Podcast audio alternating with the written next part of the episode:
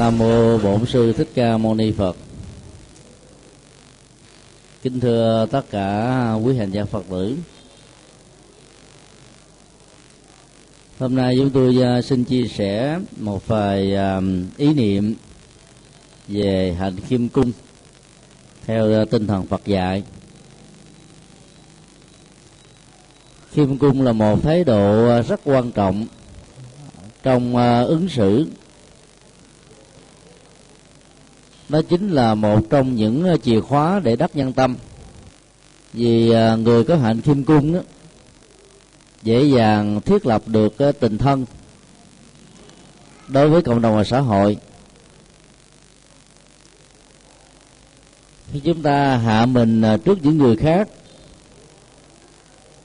thì việc xây dựng thiện cảm chắc chắn sẽ bắt đầu có mặt và từ đó đó, chúng ta có thể phát huy được tất cả những cái à, khả năng và giá trị của nó ở trong à, việc xây dựng mối quan hệ giữa con người với con người. Phần lớn à, các tôn giáo nhất thần cũng khuyến khích con người làm thế nào để có được hạnh kim cung, đặc biệt là đối với thượng đế. Cách thức để có được hạnh kim cung như vậy đó, đã làm cho con người à, trở thành mặc cảm và tự ti. Tức là xem thân phận của mình nhỏ nhoi và chẳng có một giá trị gì. Để từ đó đó chúng ta sẵn sàng phục tùng các mệnh lệnh được nêu ở trong kinh thánh. Vốn à, xuất phát và nó có gốc rễ từ à, nỗi sợ hãi, cũng như là sự chưa hoàn thiện về tri thức của con người, được nhân lên thành như là các giá trị chân lý. Ví dụ như à, khi tôn giáo cho rằng là con người có tội tổ tông, bằng cách lý giải rằng là thủy tổ của loài người đã phạm vào cái lề luật của à, thiên chúa cho nên đời đời kiếp kiếp con cháu dòng họ của con người phải trả một cái quả rất đắt. Để à, tháo gỡ tất cả những vấn nạn như vừa nêu thì các tôn giáo nhất thần mới chủ trương rằng là thượng đế là đấng toàn năng, toàn bi và toàn trí. Có thể à, thấy như hết tất cả những nỗi khổ niềm đau của con người và sẵn sàng mở lòng và lượng hải hà để cứu độ con người. Thể hiện à, tính toàn bi. Khi mà toàn năng và toàn bi đó được thể hiện, thì chứng tỏ rằng là thượng đế là đáng toàn trí vì à, làm những việc đáng làm khi toàn trí và toàn bi được thực hiện, sẽ chứng tỏ rằng thượng đế là đáng toàn năng. Như vậy là cái mối liên hệ giữa lòng khiêm hạ của con người à, theo các truyền thống tôn giáo tín ngưỡng và các thượng đế đó, nó được đặt ra theo một cách thế đó, là con người tự à, dày vò, lương tâm để cảm thấy rằng là mình luôn luôn là những người bị tội lỗi. Và sống trong một cái mặc cảm.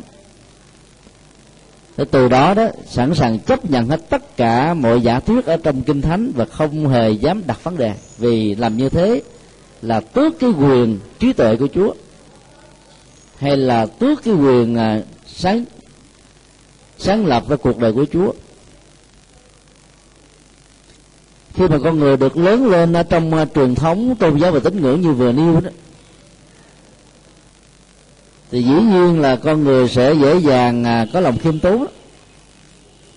tại vì nó có gốc rễ của sợ hãi. Chứ nhất là sợ rằng là tội lỗi của mình do tổ tiên ông bà mình tạo ra. Cho nên giờ mình phải ráng làm cái gì đó để mình chuộc lại cái lỗi lầm. Thì trên thực tế đó kẻ sống ở trong mặc cảm tội lỗi và mặc cảm sợ hãi đó sẽ không thể nào phát triển nhân cách một cách trọn vẹn và đúng ý nghĩa của nó. Cho nên à, nhà Phật phân biệt rất rõ sự khác nhau giữa lòng khiêm tốn và trạng thái tâm lý mặc cảm tự ti. Mặc cảm tự ti tức là mình không dám nhìn tiềm năng của mình như là một hiện thực các năng lực của mình có thể rất là nhiều, nhưng mà mình không dám tin rằng mình có, cho nên mình đánh mất cơ hội không phát huy được nó. Rồi mình lại đánh đồng với trạng thái tâm lý rằng là mình là người khiêm tốn, khiêm hạ. Kết quả là thái độ ứng xử như vậy chẳng đưa ta đi tới đâu. Là bởi vì đó, thái độ à, mặc cảm và tự ti trong xã hội sẽ tạo tiền đề và điều kiện cho người ta lấn lướt qua mặt lừa đảo. Và khi trở về ờ, suy luận một mình.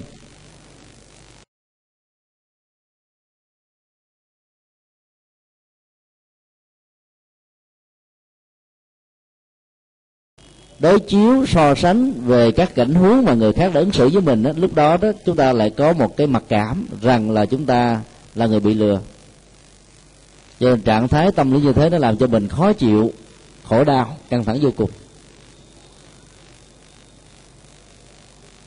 Định nghĩa căn bản ở trong kinh điển nhà Phật về thái độ khiêm tốn đó đó là phát huy hết các tiềm năng, sống đúng tất cả những khả năng mình có thể có, phục vụ cuộc đời dấn thân bằng một thái độ rất năng động, nhưng không bao giờ xem cái đóng góp của mình là một thành quả to và buộc cuộc đời phải ờ, ghi nhớ công đức. Đóng góp thì đi đầu. Nhưng khi thành quả đến chúng ta nhường lại cho người khác hưởng. Thì những người như thế được gọi là người khiêm hạ. Mặc dầu ứng xử như thế đó, quả phúc và các giá trị lệ lạc đối với những người như vậy vẫn được diễn ra. Không mất mắt đi đâu. Ở bên trong những con người khiêm hạ, nó có một cái dũng khí, bản lĩnh, sức chịu đựng. Biết mình, biết người. Nhưng bên ngoài thể hiện như là dòng nước chảy. Có nghĩa là rất là lưu động, linh động, thích ứng và trong mọi tình huống, dù là thuận hay nghịch, người đó nó vẫn có thể phát huy được tiềm năng của mình. Do đó đó, phần lớn chúng ta có khuynh hướng à, đánh đồng một cách sai lầm giữa à, mặc cảm và thái độ khiêm hạ. Cho nên dân gian mới nói đó, khiêm hạ quá mức thì không thể nào đóng góp được gì. Là bởi vì ta hiểu lầm cái chữ à, mặc cảm về à, cái khả năng ít ỏi của mình bằng với cái lòng khiêm hạ. Chứ người có lòng khiêm cung nhiều chừng nào thì khả năng thành công đó sẽ cao chừng đó. Vào ngày à, 15 tháng 11 vừa qua, có một Phật tử Việt Kiều cầm à, một phần quà do một Phật tử ở Adelaide gửi tặng cho chúng tôi. Khi tiếp xúc á, thì à, vị này mới cho biết rằng là trước đây đã từng là một Phật tử thuần thành sau khi đi chùa một thời gian đó cảm thấy chán. Có một số người à, bạn hữu khuyến khích. Nên cô đã có cơ hội đi à, nhà thờ và cuối cùng trở thành một tín đồ của à, đạo tinh lành. Khi trao đổi với chúng tôi thế thì cô có một thái độ rằng là đi chùa không mang lại cho cô được những an lạc. Chứ tôi à, giải thích lý do là bởi vì à, có lẽ cô đi từ góc độ của tín ngưỡng, mà nhất là ở hải ngoại đó, trong vòng 30 năm qua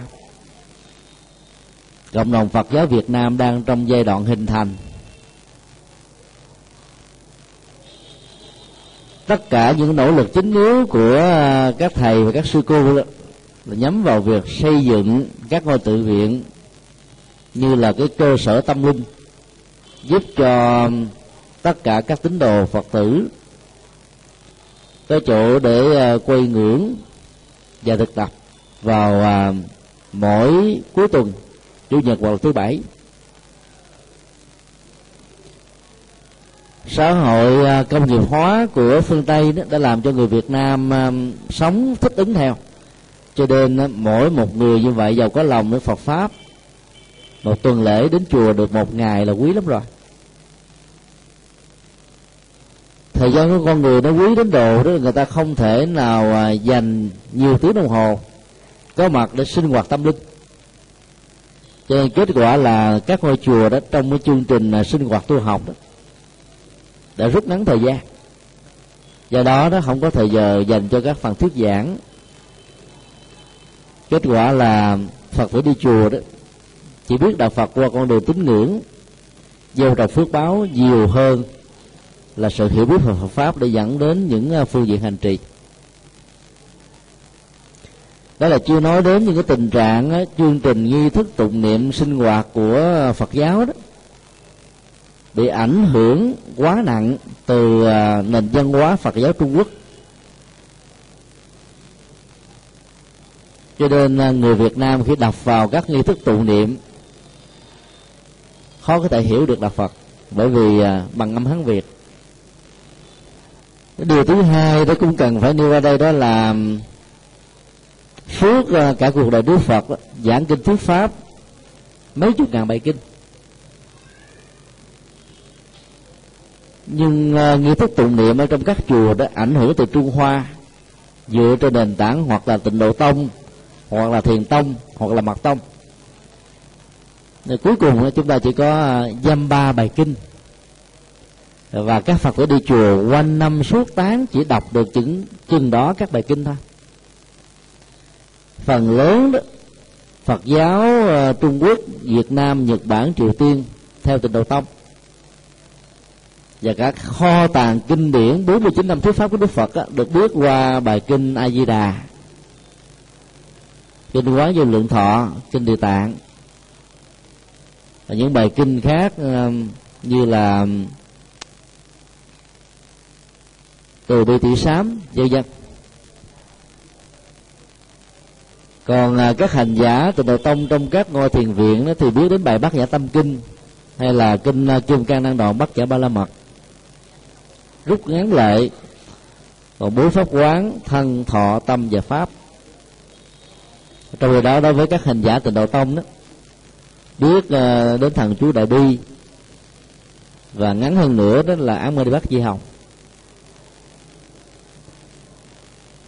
Như là một cái ờ, kết quả tự nhiên của cái phong trào hành trì trải dài ờ, mấy chục thế kỷ vừa qua là người phật tử đó thì tiếp xúc được một cái mảng rất nhỏ như là một hạt cát so với ờ, núi cả của những gì mà Đức Phật đã dạy suốt 49 năm.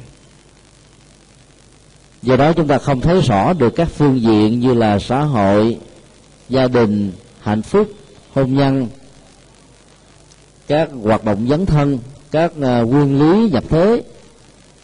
Thứ nhất là những uh, ứng dụng để thiết lập một xã hội hòa bình phát triển bền vững. Trên nền tảng uh, của sự hiểu biết và cộng đồng. Do đó người phật tử đi chùa thông qua con đường tín ngưỡng thông thường đó có thể sau một thời gian ngắn cảm thấy chán ngán thì vì cái nghi thức tụng niệm của chúng ta đó, liên hệ đến tiếng mõ và tiếng chuông. Vốn là hai âm vang đó, có tính cách hướng nội, làm cho tâm của mình nó sâu lắng, nhẹ nhàng, thư thái, để buông đi những à, nỗi buồn, niềm đau. Phần lớn giới trẻ thì nghe các loại à, pháp khí nhạc cụ này cảm thấy buồn, chán. Cho nên à, không thích hợp với giới trẻ được. Khi giao đổi đó thì um, cô cái phật tử này mới cho biết rằng là từ khi đi theo um, đạo tinh lành đó, cô được học hạnh kim cung. Và nội dung hạnh kim cung đó nhằm um, phân tích rằng là con người có hàng tá, hàng núi tội lỗi, gắn liền với cái tội tổ tông của ông Adam và Eva, ăn trái cấm ở vườn địa đàng, chống lời lệnh của Chúa. Và nhân đó chúng tôi mới phích rằng là các học thuyết như vậy đó, hoàn toàn à, không phải là Chúa nói, mà do giáo hội thì chúa giáo và giáo hội tinh lành đã lập ra để nâng cái à, giá trị tầm vóc của những gì mà Đức Giêsu Kitô đã đóng góp cho cuộc đời. Trong à, các bài kinh thánh tân ước và truyền thống thi chúa giáo để chủ trương đó, thì nó có một cái đoạn không ai có thể phủ định. Trước khi à, Chúa Giêsu Kitô bị à, treo trên à, thập giá và hành quyết như là một cái bản án nặng nhất chống lại lời luật tôn giáo của do thái giáo lúc bấy giờ, thì Chúa Giêsu Kitô đã được bốn bộ thánh kinh tăng ước ghi nhận một câu, lại đấng Chúa trai trên trời sao Chúa lại bỏ con? Nếu chúng ta phân tích về à, thái độ à, cảm xúc của câu phát biểu cuối cuộc đời của Chúa đó, thì chúng ta thấy rằng là Chúa đâu sẵn sàng chết cho chính bản thân của ngài. Huống hồ là chết để chuộc tội cho nhân loại không ạ? À? tại sao Chúa lại bỏ con? Chúng ta có thể suy luận à, một cách trực tiếp từ câu phát biểu đó rằng là có lẽ trong tâm thức của đấng Giêsu Kitô đó cảm nhận được những lời hứa hẹn rằng là hãy làm tất cả những gì có thể được ở trên dương thế này thay thế ta trên trời. Nếu có gì đó ta phải bảo kê chứ không có sao đâu. Cái truyền bá thông điệp tin mừng đến với nhân loại thì mọi việc sẽ được bình an. Nhưng khi truyền bá như thế nó, nó ngược lại với lề luật của do thái giáo cho nên đã bị cái án quyết tử hình cái cây à, thập giá mà bây giờ chúng ta gọi bằng một cái từ à, rất tôn giáo và hay đó. Ở trong bối cảnh của do thái giáo ngày xưa gọi là cây thập ác. Tức là bản án dành cho người phạm tội nặng nhất. Để làm gương trên hình ảnh của sự sợ hãi để quần chúng à, không dám phạm trong tương lai. Như vậy là từ cái hình ảnh chết một cách đau đớn với sự tiếc nuối và hối hận về những gì mình nỗ lực làm mà không được bảo kê.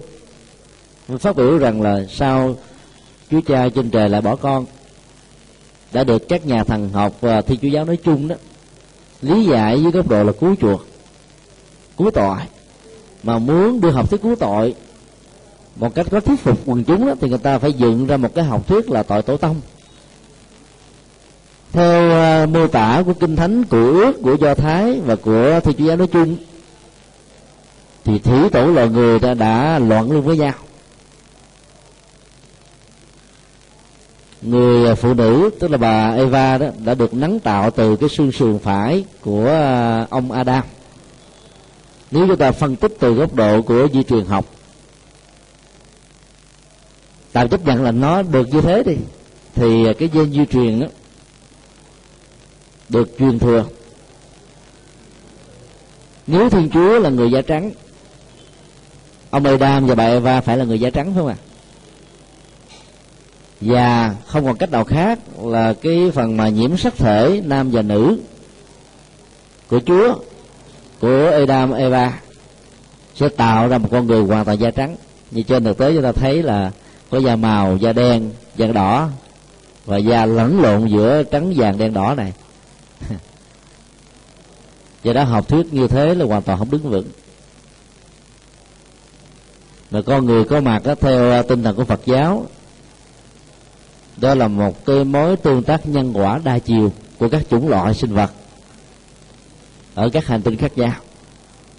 Có một số trường hợp đó là các loài động vật phước báo thấp kém sau khi trả hết cái quả xấu đó được đào thai làm con người.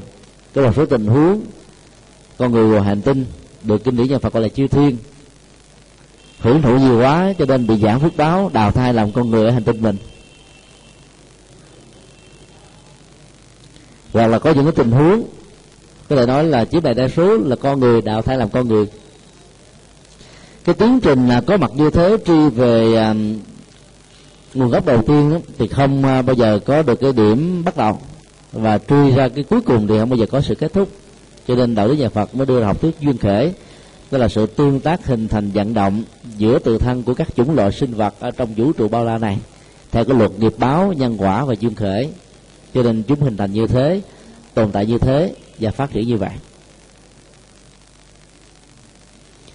Đạo phật chủ trương rằng là tất cả các chủng loại đó không tự sinh ra mà không tự mất đi. Chuyển từ dạng này sang dạng khác thôi. Nó giống như là cái định lực bảo tồn năng lượng của khoa học ngày nay khi mà gắn cho Chúa có một cái công đức lớn là cứu chuộc tội lỗi của con người đó, thì con người sẽ có một cái mặc cảm về tội lỗi bản thân. Cho nên à, tự động đó, phải thực tập làm sao để à, cho mình cảm thấy mình nhỏ bé.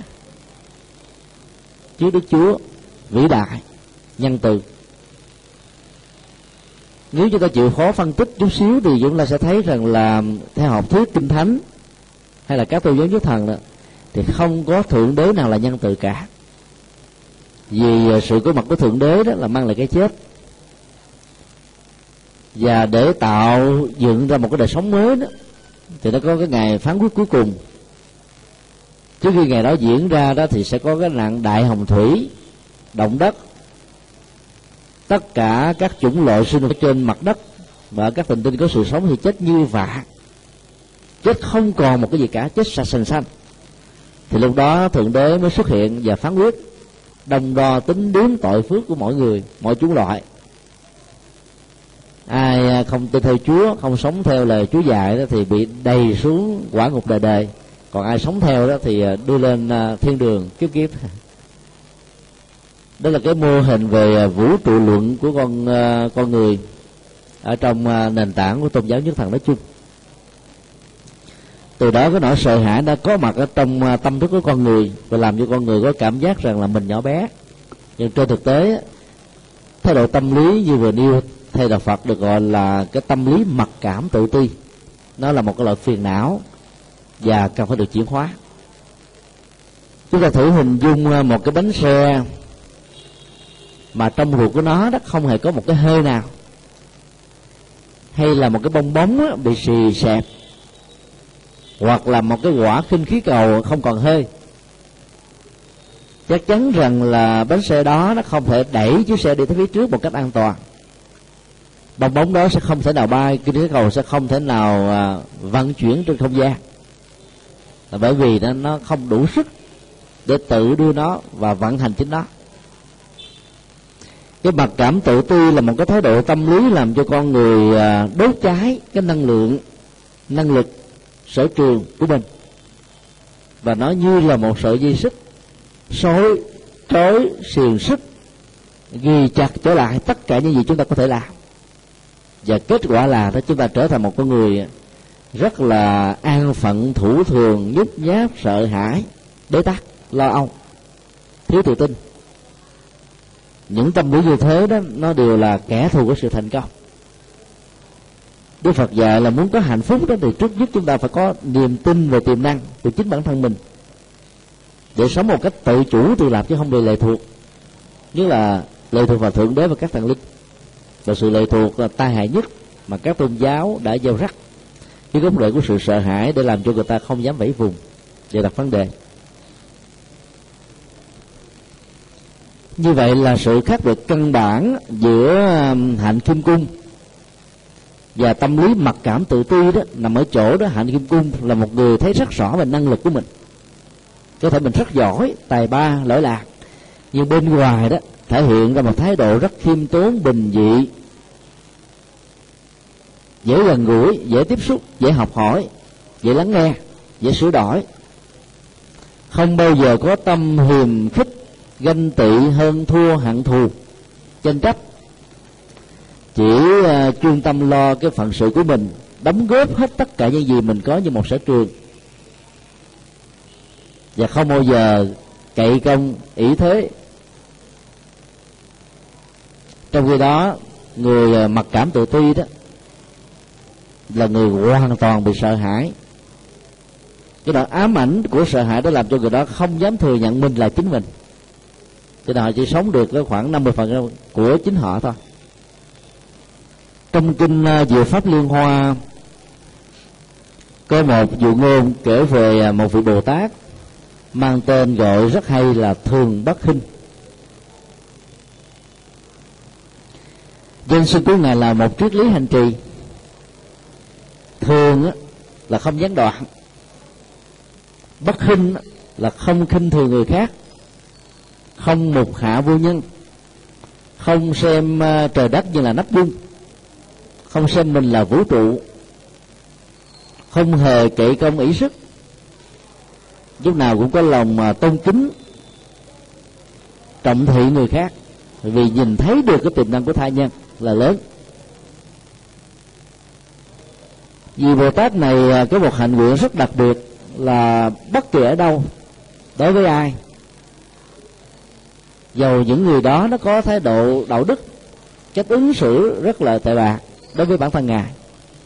Nhưng ngài vẫn tìm bằng mọi phương tiện, mọi cách, làm cho người đó ý thức được cái vai trò, vị trí của họ, để họ không ứng xử một cách tồi bạc đối với thai nhân và đối với chính họ. Người ta rất là khinh khi ngài vì à, ngài tuổi lớn, mà có lòng chim hạ, ai chửi mắng ngài ngài cũng trả lời có một câu giống nhau tôi không dám kinh quý ngài, vì quý ngài sẽ thành phật trong tương lai. Chữ đế xong chưa đủ thì người ta còn à, dùng đá, gạch cà chua trứng thúi, ném, quăng, chửi bế, quyền rủa. Ngài vẫn tránh xa ra, rồi vọng lại từ xa bằng một câu rất là dễ thương.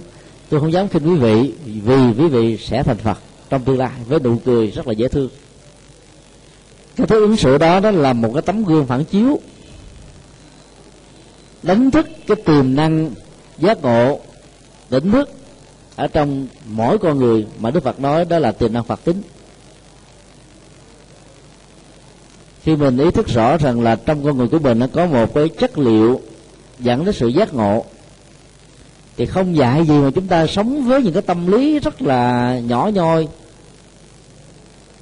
cống cao ngã mạn sân hận, lòng tham, lòng si chất đầy. Cho nên là mình phải tự suy nghĩ lại chính mình. Và điều chỉnh lại một cách thức nào đó. Giáo dục phương tây ngày nay à, rất gần phật giáo, ở chỗ đó là khích lệ tiềm năng. Xem à, thế hệ học trò con em đó, như là một thực thể con người, đúng ý nghĩa của nó không ra rầy quở mắng chửi bới. Phạt bằng đánh đòn hay những hình thức khổ hình. Mà ngược lại đó là tán thán và khích lệ những cái giá trị tích cực. Để làm cho người đó có cảm giác là thoải mái, phát huy được những gì mà họ sẽ có thể có. Chúng ta thử so sánh hai cái cách thức giáo dục một cách đó được sử dụng ở các quốc gia chậm phát triển. Ông thầy và cô giáo được xem như là thư viện. Tất cả các kiến thức của học đường mà người học trò có thể học được đó hoàn toàn lệ thuộc vào ông thầy. Cho nên đó, xem ông thầy như là ông trời.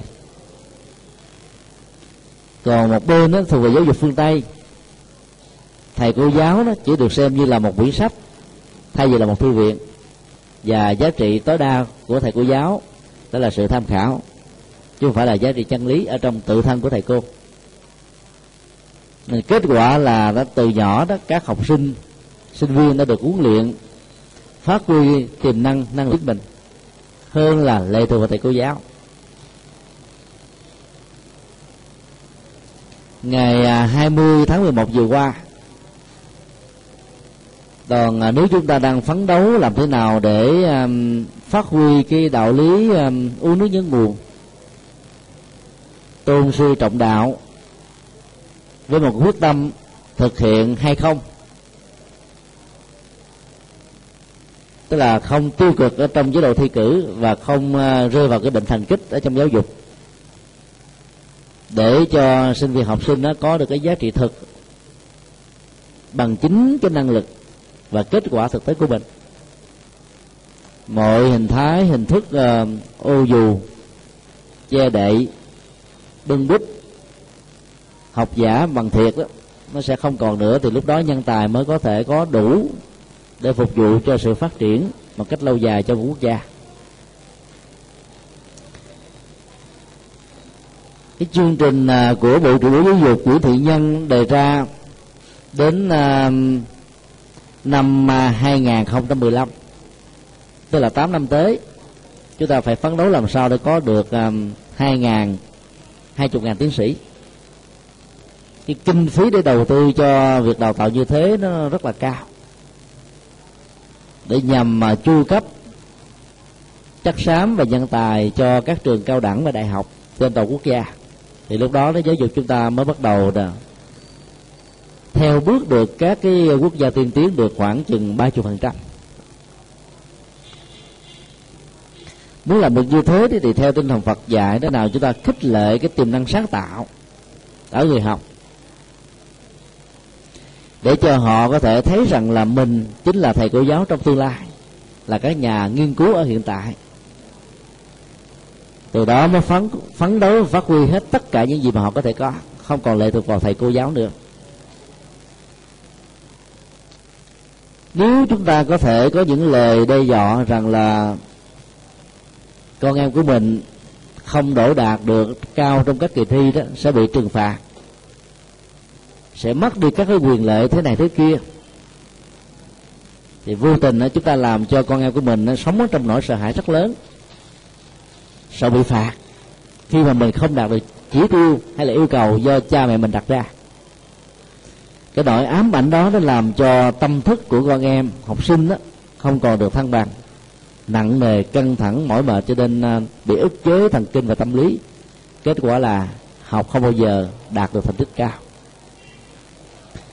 Trong khi đó, nếu chúng ta thay đổi cái nhìn bằng cách là chúng ta khích lệ tiềm năng, chúng ta thấy rất rõ con em của mình bây giờ có thể bị động trí, động căng nhưng có thể phát triển được trong tương lai. Cho nên chúng ta treo những cái à, phần thưởng rằng nếu con nếu em đạt được kết quả học tập từ nhất cho đến 10 chẳng hạn, thì ba mẹ và anh chị sẽ cho con và em những phần thưởng rất là xứng đáng. Cái sự khích lệ đó nó làm cho cái tiềm năng được phát huy ở trong một cái cách thế rất là thoải mái. Nếu mà mình không đạt được, không mắc gì. Đạt được á, thì mình là có thêm một cái gì đó như vậy là một bên đó là cái tâm trí thoải mái, một bên đó là tâm lý bị ức chế. Kết quả là hai lối giáo dục này nó dẫn đến hai kết quả hoàn toàn khác nhau. Ai đã từng à, theo dõi à, những cái trận đá bóng quốc tế đó, thì thấy rất rõ sự căng thẳng và thoải mái về tâm lý. Khi mà chọn người đá phạt đền đó mà, thì đừng có chọn những cầu thủ nổi tiếng. Sức ép tâm lý ở các cầu thủ đó cao lắm cầu thủ nổi tiếng nhiều chừng nào, có thành tích chừng nào đó, mà giao cho cái việc mà đá suốt bóng vào khung thành, thì làm cho người đó bị căng thẳng và ức chế chừng đó. Bởi vì việc đá vào không làm cho người đó có thêm một thành tích nào hơn. Một danh thủ quốc tế đá vào khung thành, trong một phạm vi cự ly 11 mét thì chuyện bình thường đó nhưng nếu đá trật á, thì bị quyền rủa, có thể dẫn đến sự thất bại của cả một đội cho vì đó đó, nếu là một nhà huấn luyện viên có tâm lý tốt đó, thì sẽ chọn cái người không có thành tích cao. Từ người đó sẽ phấn đấu ghê gớm lắm. Đá không vào không mắc gì, nhưng mà đá vào là cả một danh dự. Kết quả là những người như thế sẽ đạt cao hơn. Cho nên um, làm thế nào để chúng ta khích lệ cái tiềm năng? Và hình ảnh của một tác phẩm vất là nhấn mạnh về góc độ này. Không phải là ngài là một cái người à, động căn vô trí gặp ai dầu là đạo đức, phi đạo đức dầu tốt hay xấu, đều cũng ờ, phát biểu ra cái câu là tôi không dám kinh các vị vì các vị sẽ thành phật trong tương lai. Đó là một sự khích lệ rất là lớn. Những phật tử lớn tuổi ờ, đi chùa ấn quang, có lẽ đều biết đến hòa thượng ờ, thích thuyền ấn. Năm nay khoảng 85 tuổi, đang sống ở Hawaii, Hoa Kỳ hòa thượng có một cái hạnh đặc biệt đó là bất kỳ một phật tử nào hay là chú tiểu nào đến gặp chào hòa thượng hòa thượng đi nói bồ tát khỏe không? Nó bằng giọng huế rất dễ thương. Bồ tát đi đâu đó? Chứ không giờ xem đó là một cái chú tiểu nhỏ. Khi chúng tôi uh, bắt đầu được xuất gia vài tháng đó thì à, uh, các vị thầy tại chùa giác ngộ này dẫn sang thăm hòa thượng đánh lễ hòa thượng để được hòa thượng à, chúc phúc và hướng dẫn tâm linh. Thì hòa thượng đã kêu ngồi ngang hàng và kêu rằng là bồ tát có khỏe không? Mình nghe mình muốn rung muốn đứng tim. Hòa thượng nói chuyện thoải mái và kêu bồ tát không?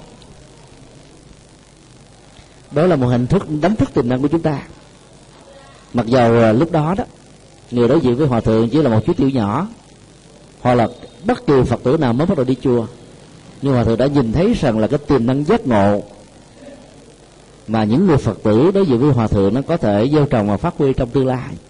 Cho nên đã khích lệ như thế để cho họ đi đúng cái quỹ đạo mà họ cần phải đi. Ngài à, đạt lai lạt ma thứ 14 lãnh đạo tinh thần và cũng là quốc trưởng của đất nước tây tạng là một hiện thân của bồ tát thượng bất khinh chúng tôi có cơ hội được uh, diễn kiến ngày ba lần lần đầu vào à, năm 1997 tại à, hương thất của ngài ở Dharamsala lần thứ hai vào năm 1998 và lần thứ ba vào năm 2003 thì à, theo phong tục của Phật giáo đó, các vị mới bắt đầu xuất gia hay là những vị sư trẻ đó khi gặp những vị tôn đức, đảnh lễ để bày tỏ lòng tôn kính, để học hỏi một cái gì đó thì khi chúng mình lại xuống ờ, mới dừng nửa chừng mình lướt đầu lên. Thì thấy đức là ba cũng lại xuống. Mình lại xuống gần tới đầu gối thấy ngài cũng lại xuống thì sợ quá đứng lên. Ngài đứng lên. Ngài kêu ngồi xuống. Cái phong tục uh, tôn kính ở trong Phật giáo đó là ngồi một bên chứ không ngồi uh, trực diện. Thì chúng tôi ngồi xuống ở dưới uh, sàn nhà. Ngài ngồi trên ghế ngài kêu là bây giờ muốn ngài tiếp chuyện đó thì phải ngồi ngang hàng với ngài thì ngài mới tiếp. Run cùng cặp sợ nhưng mà không không dám bỏ lỡ cơ hội, cho nên phải theo sự chỉ dẫn của ngài. Hai lần như thế đó làm cho chúng tôi à, rất là ấn tượng và tất cả mọi người tiếp xúc với ngài đều có ấn tượng tương tự. Năm 2003 khi à, chúng tôi cùng với chủ chư tôn đức Việt Nam tham dự hội nghị à, du lịch tâm linh, Ấn Độ. Thì chúng tôi đã kể lại cái à, sự kiện như thế. Và chúng tôi đã yêu cầu một phật tử trong đoàn đến đảnh lễ đức đại lạt ma và ngài cũng đã đảnh lễ lại. Trước sự chứng kiến của rất nhiều người. Như vậy là hạnh nguyện thường bất khinh đó. Không phải là một cái trạng thái mặc cảm tự ti. Và lại càng không phải là một trạng thái tâm lý à, mặc cảm về tội lỗi mà nhìn thấy rất rõ rằng là cái tiềm năng phật tính ở mỗi chúng sanh, mỗi chúng loại con người đó là bình đẳng. Cho nên làm như vậy để khích lệ người khác phát huy lớn nhất những gì mà họ có thể được.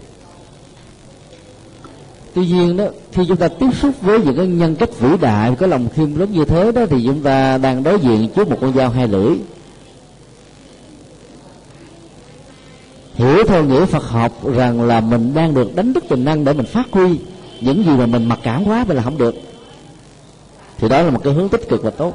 Nó đúng với cái dụng ý của những người Kim cung. Rồi lúc đó đó chúng ta nghĩ rằng là tôi thuộc là thứ thiệt à. Ngon lành lắm cho nên là đức là lật ma phải lại lại tôi. Hay là các hòa thượng lớn đã xem tôi như là bồ tát. Thì lúc đó chúng ta đang rớt xuống cả vực thẳm, rất là sâu và kết quả là chúng ta sẽ bị tan tành. Vì cái tôi, chúng ta nó lớn lên. Cái tiến trình là thực tập tâm linh của Phật giáo là làm thế nào để gột rửa cái tôi, làm cho cái tôi đó nó không còn những cái góc cạnh của cái vỏ sầu riêng. Nó không còn quan trọng quá chính nó nữa. Nó là một cái gì đó đó mang tính cách là để phục vụ. Giống như ly nước cho người ta uống đỡ khác. Giống như chén cơm cho ta ăn đỡ đói như là một cái áo cho ta mặc đỡ ấm đỡ lạnh và giống như một cái lùi vẽ cho ta lau sạch những cái gì bị dơ. Cái con người này có được cái, cái năng lực và cái thái độ phục vụ như thế là đi tới đâu cũng thành công. Và nhất là những người à, lãnh đạo công ty xí nghiệp hay là cầm cân nảy một một quốc gia có lòng khiêm hạ khiêm tung đó thì rõ ràng là đất nước đó sẽ đi lên cao lắm những kẻ lãnh đạo độc tài, chuyên chuế đó thì à, thường nó làm cho cái tổ chức trở nên rất là căng thẳng và ngồi trên đống lửa. Ai thuận theo mình thì sống, không thuận theo thì chết. Và do đó đánh mất cơ hội sử dụng nhân tài. Vì những người tài như thế đôi lúc đó không chịu khuất phục. Cho nên à, những người độc đoán cảm thấy là cái tôi của mình bị thách đố cái tôi của mình nó bị chọc tức chọc quê cho nên có thể là loại trừ thanh toán khử người đó đi.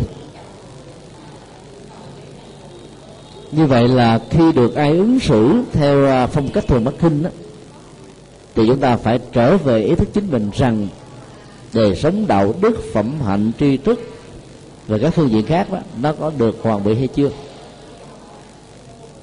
Nếu câu trả lời chưa đó thì à, chúng ta phải ráng làm thế nào đó để được hoàn bị trong kinh phật à, có một cái hình ảnh mà ngài nói rằng là có bốn cái nhỏ không nên xem thường. Một em bé nhỏ sẽ trở thành người lớn trong tương lai. Một chú tiểu nhỏ sẽ trở thành một vị hòa thượng một vị sư bà cao tăng thạc đức. Một giọt nước nỏ đó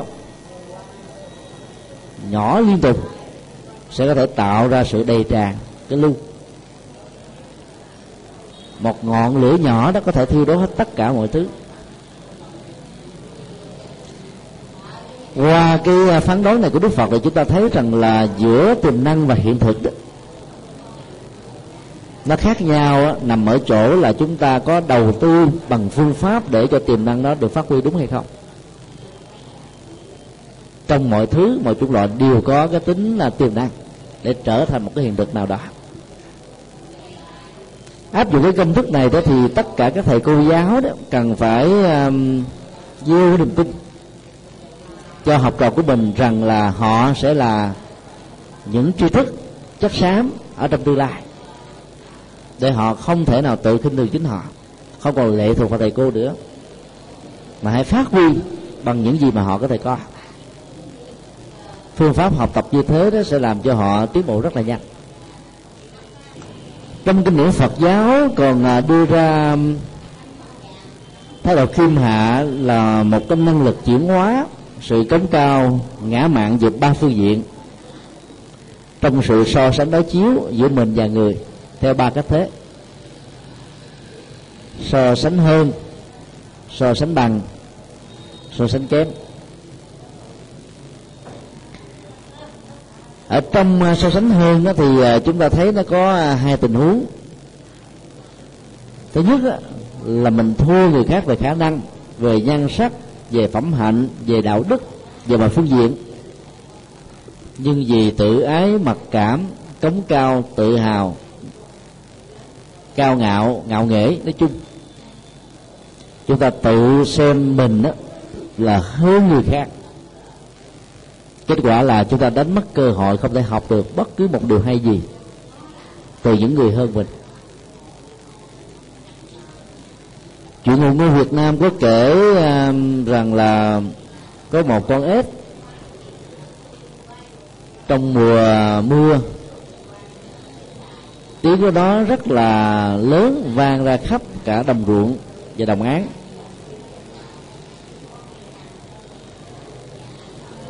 Dĩ nhiên là sống ở trong đồng án thì chúng đã có cơ hội tiếp xúc và thấy rất nhiều loại bò và trâu, cài sâu cút bẩm, suốt ngày.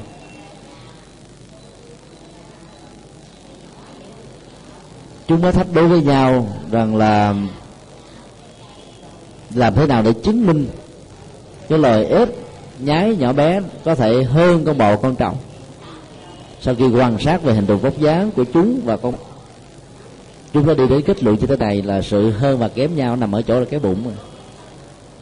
Bụng bò, bụng trâu to lắm. Còn bụng của ếch nhái ở nương nhỏ hơn. Nhưng mà nó nói tính theo ờ, cái cơ thể và cái cấu trúc cơ thể học đó, thì cái bụng của con ếch, con nhái ở nương nó to hơn các cái chi phần còn lại. Con bò trâu cũng như thế. Sau khi so sánh về cái tiếng kêu của nó đó ếch nhái ở nương nó cảm thấy tự hào hãnh diện rằng là chúng hơn được bò và trâu. Bởi vì chúng ờ, có một cái kích thước rất là nhỏ. Mà có thể ờ, tạo ra được một cái tiếng kêu rất là lớn lớn hơn cả trâu và bò trong những tình huống bình thường. Như vậy là chúng có thể hơn. Và chúng nói rằng là bây giờ chúng ta hãy làm sao cho thân thể mình to hơn con bò, to hơn con trâu bằng cách là mình hãy rống lên thật là lớn làm được như vậy đó thì à, chúng ta mới thật sự là người hơn. Nỗ lực thi và làm làm chút xíu à, nó bể bụng. Phần lớn các cái câu chuyện ngụ ngôn nó, nó thường không có thật. Lấy hình ảnh của các loài động vật để chứa tải một triết lý nào đó cho con người. Và thường nó có à, tính cách giáo dục và biếm nhẹ rất là cao.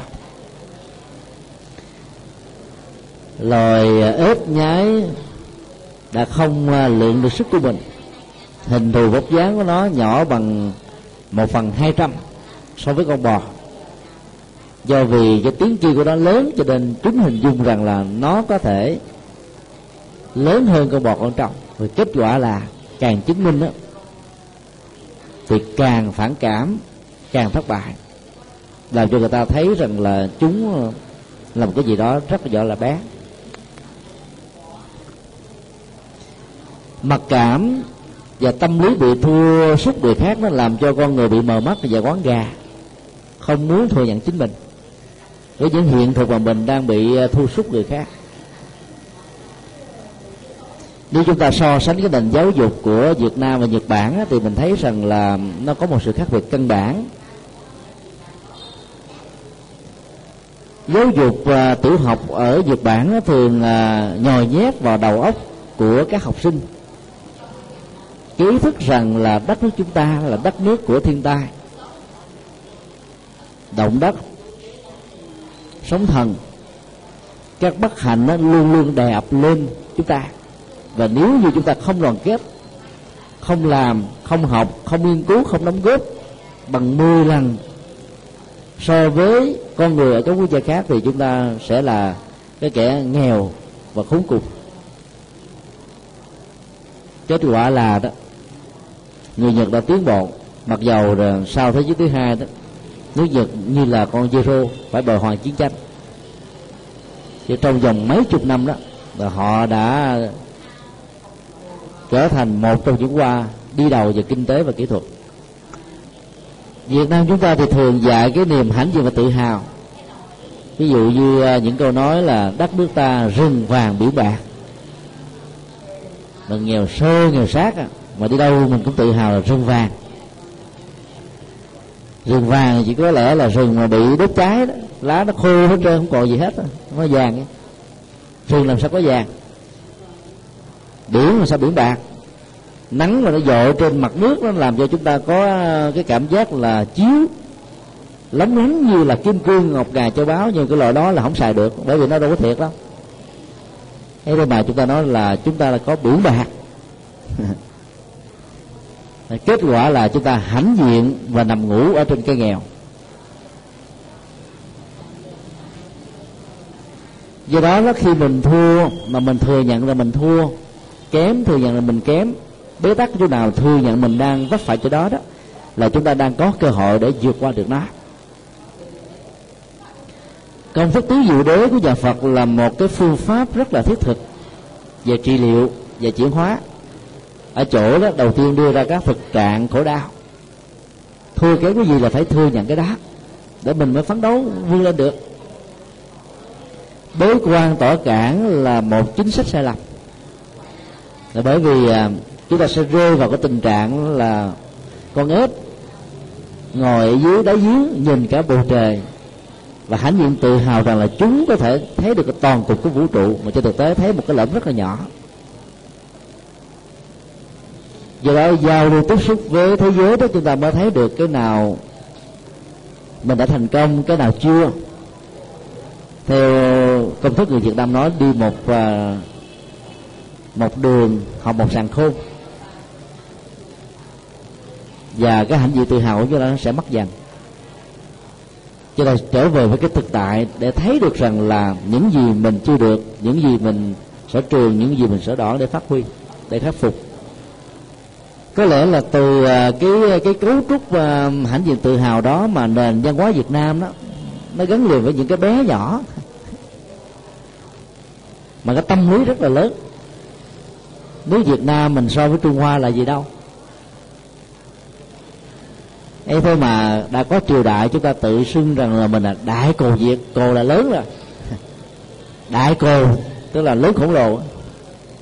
Việt nam mình so với trung quốc chút xíu à là đại cồ việt ở trong thời kỳ chiến tranh đó, tâm lý ứng xử như thế nó sẽ tạo ra một cái tinh thần à, bất khuất để mình có thể à, giành được cái chủ quyền độc lập của dân tộc. Nhưng trong thời bình mình phát triển đó, nếu chúng ta tự hào như thế thì chúng ta sẽ bị sai lầm.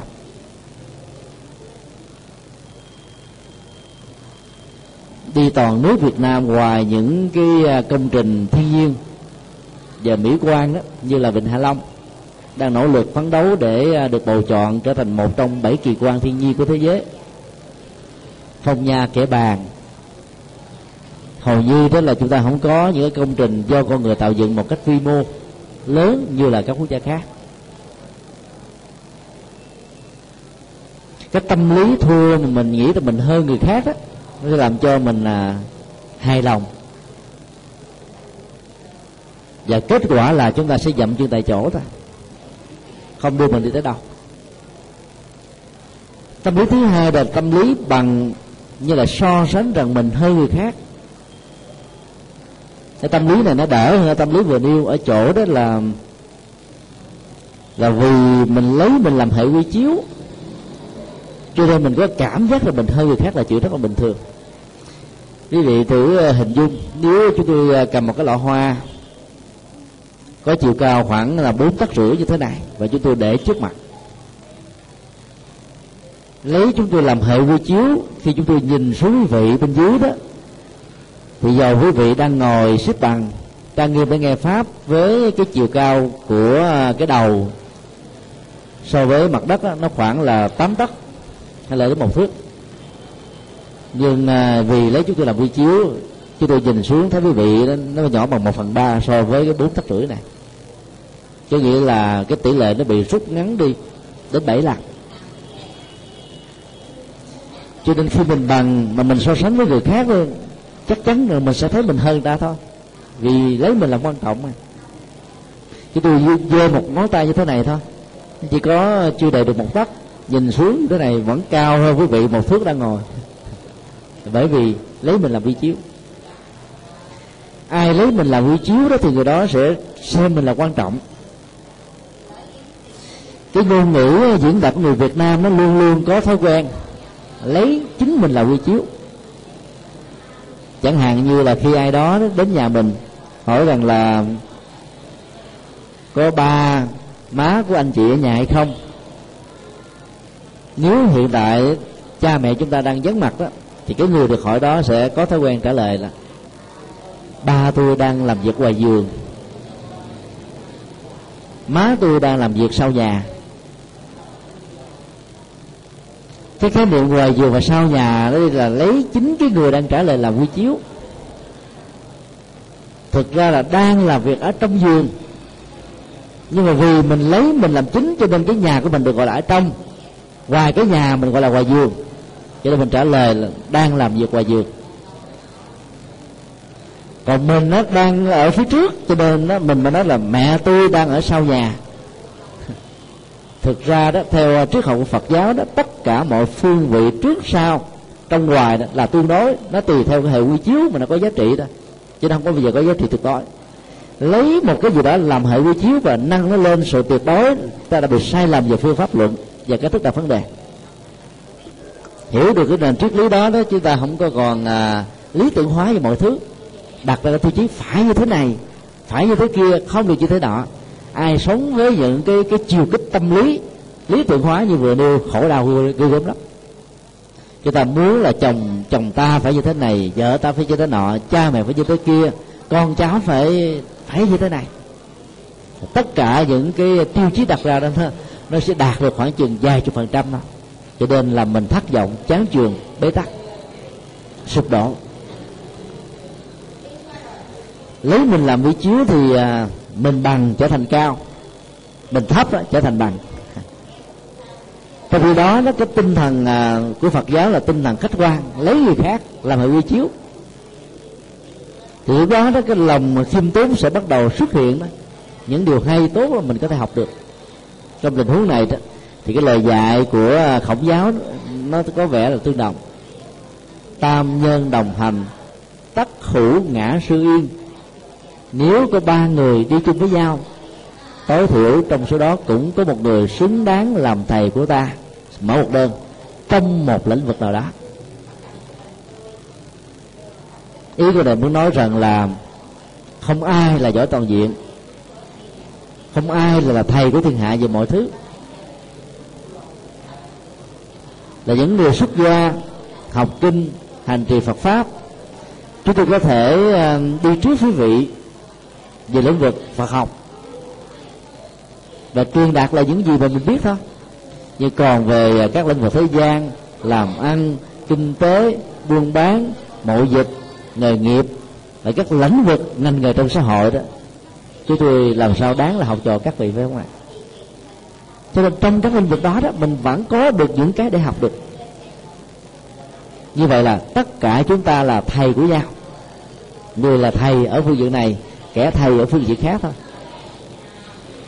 Với thành thái độ như thế đó thì à, chúng ta sẽ lấy người khác làm hệ quy chiếu và học được rất nhiều cái hay. Thượng tài đồng tử trong kinh à, hoa quan nghiêm đó là một nhân cách à, mang tính cách tiêu biểu như vừa nêu. Ở chỗ là, là đi tham vấn học đến năm mươi mấy vị thầy và cô khác nhau. Ai được xem là sở trường về lúc nào đó thiện tài đồng tử đưa đến để tham vấn mặc dầu là ở các lĩnh vực khác thiện tài đồng tử trở thành là sư phụ. Nhưng mà phải học ở những cái lĩnh vực mà mình chưa biết. Vấn đề đó là sao cái học là cái gì? Nếu chúng ta học được ở nhiều người thì chúng ta sẽ trở thành tinh hoa hội tụ của những cái điều hay lẽ phải.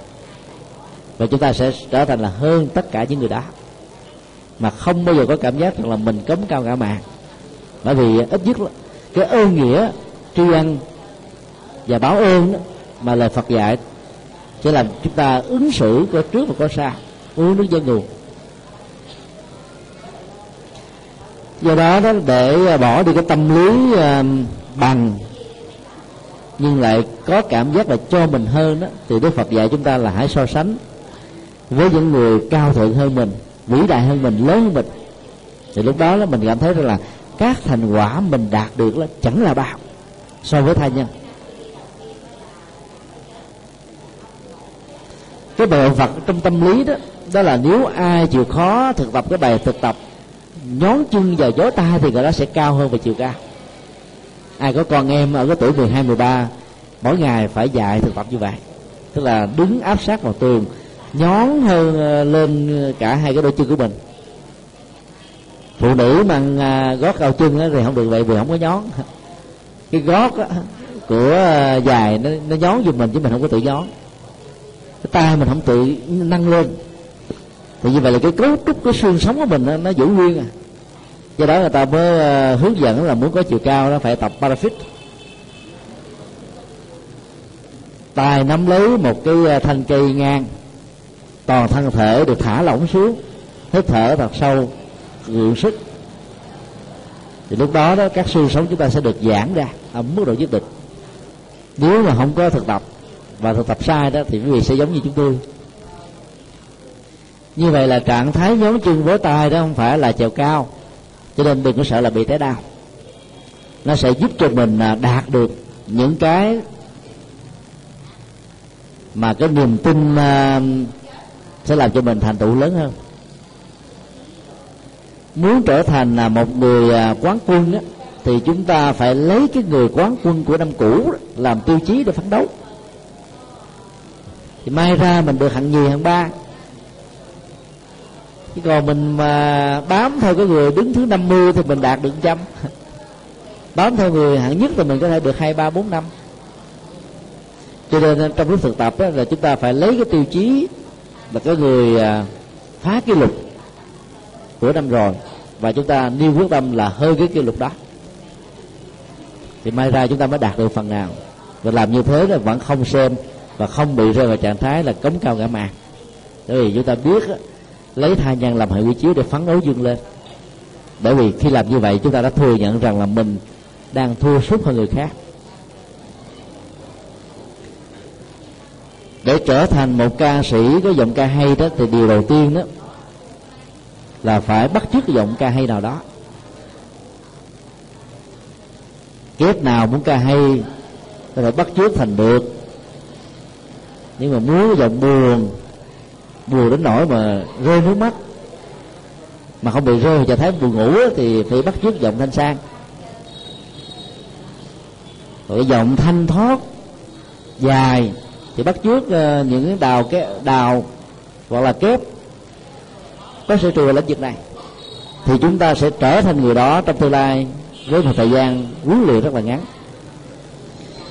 Sau khi trở thành người đó rồi thì chúng ta phấn đấu, phát huy thêm những cái của mình có nữa thì mình sẽ trở thành gấp đôi. Đó là cái phương pháp thực tập. Nói cách khác là khi mình lấy người khác làm quy chiếu, thấy người ta hơn mình về mọi phương diện đó thì chúng ta sẽ có nỗ lực phấn đấu, không bao giờ cho phép mình hãnh diện, thỏa mãn tự hào và nhờ đó đó chúng ta vượt qua được những cái à, sở đoạn. Trường hợp thứ ba đó là mình thua, nhưng mình tự so sánh rằng mình bình bằng với người khác. Thì những người như thế này là những người khó thể tiến bộ lắm. Kết quả nhân nhãn, rõ ràng trước mắt mà vẫn không thừa nhận ai cũng thấy rằng mình thua kém. Nhưng lại muốn chứng tỏ rằng mình hơn. Gọi là bằng. Một trong những bộ phim Hollywood nổi tiếng à, uh, Radiator kể về một uh, vị vua trẻ của Roma muốn chứng tỏ rằng là mình là một thiên tài. Cho nên à, đã thể hiện ra nhiều cái tính cách rất là quá quắt đầu tiên ông mua sát, cha ruột của mình. Người à, cận thần và tất cả các nhân tài tướng giỏi của cha ruột, ông ta đều à, ra lệnh giết. Nhưng trong số cái người trung thành nhất là còn sống. Tất cả những người sống sót này đã thì được đưa vào một cái đấu trường và ông tổ chức cái cuộc đấu nó kéo dài à, vài chục ngày. Và kết quả của các trận đấu đó là một người sống một người chết. Khi phát hiện ra có một nhân vật quá giỏi ông ta muốn uh, ban thưởng và hỏi tên thì người này đã trả lời rằng ông chính là cái người tướng giỏi nhất người hậu cần uh, trung thành của vua cha. Thì cái ông vua trẻ này cảm thấy rất là ganh tị rồi bởi vì đó chị ruột của ông thương cái người tứ dở này. Mà trong khi đó đó vì ganh tị thua mà muốn cho nên ông ta đã bị chứng bệnh tâm thần. Và ông ta đã yêu lấy người chị ruột của mình. Muốn chứng tỏ cho chị ruột của mình đó, là ông ta cao thượng hơn cái người tình của người chị để cho người chị này bị thuyết phục. Rồi cuối cùng đó, ông đã bị chết ở dưới à, nhát gươm của người à, người tú giỏi đó. Tất cả những cái thái độ à, không thừa nhận cái trạng thái yếu kém và non nớt của mình đó, sẽ làm cho chúng ta không tiến xa được.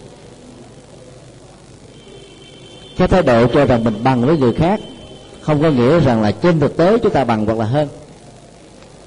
Tốt nhất là phải thừa nhận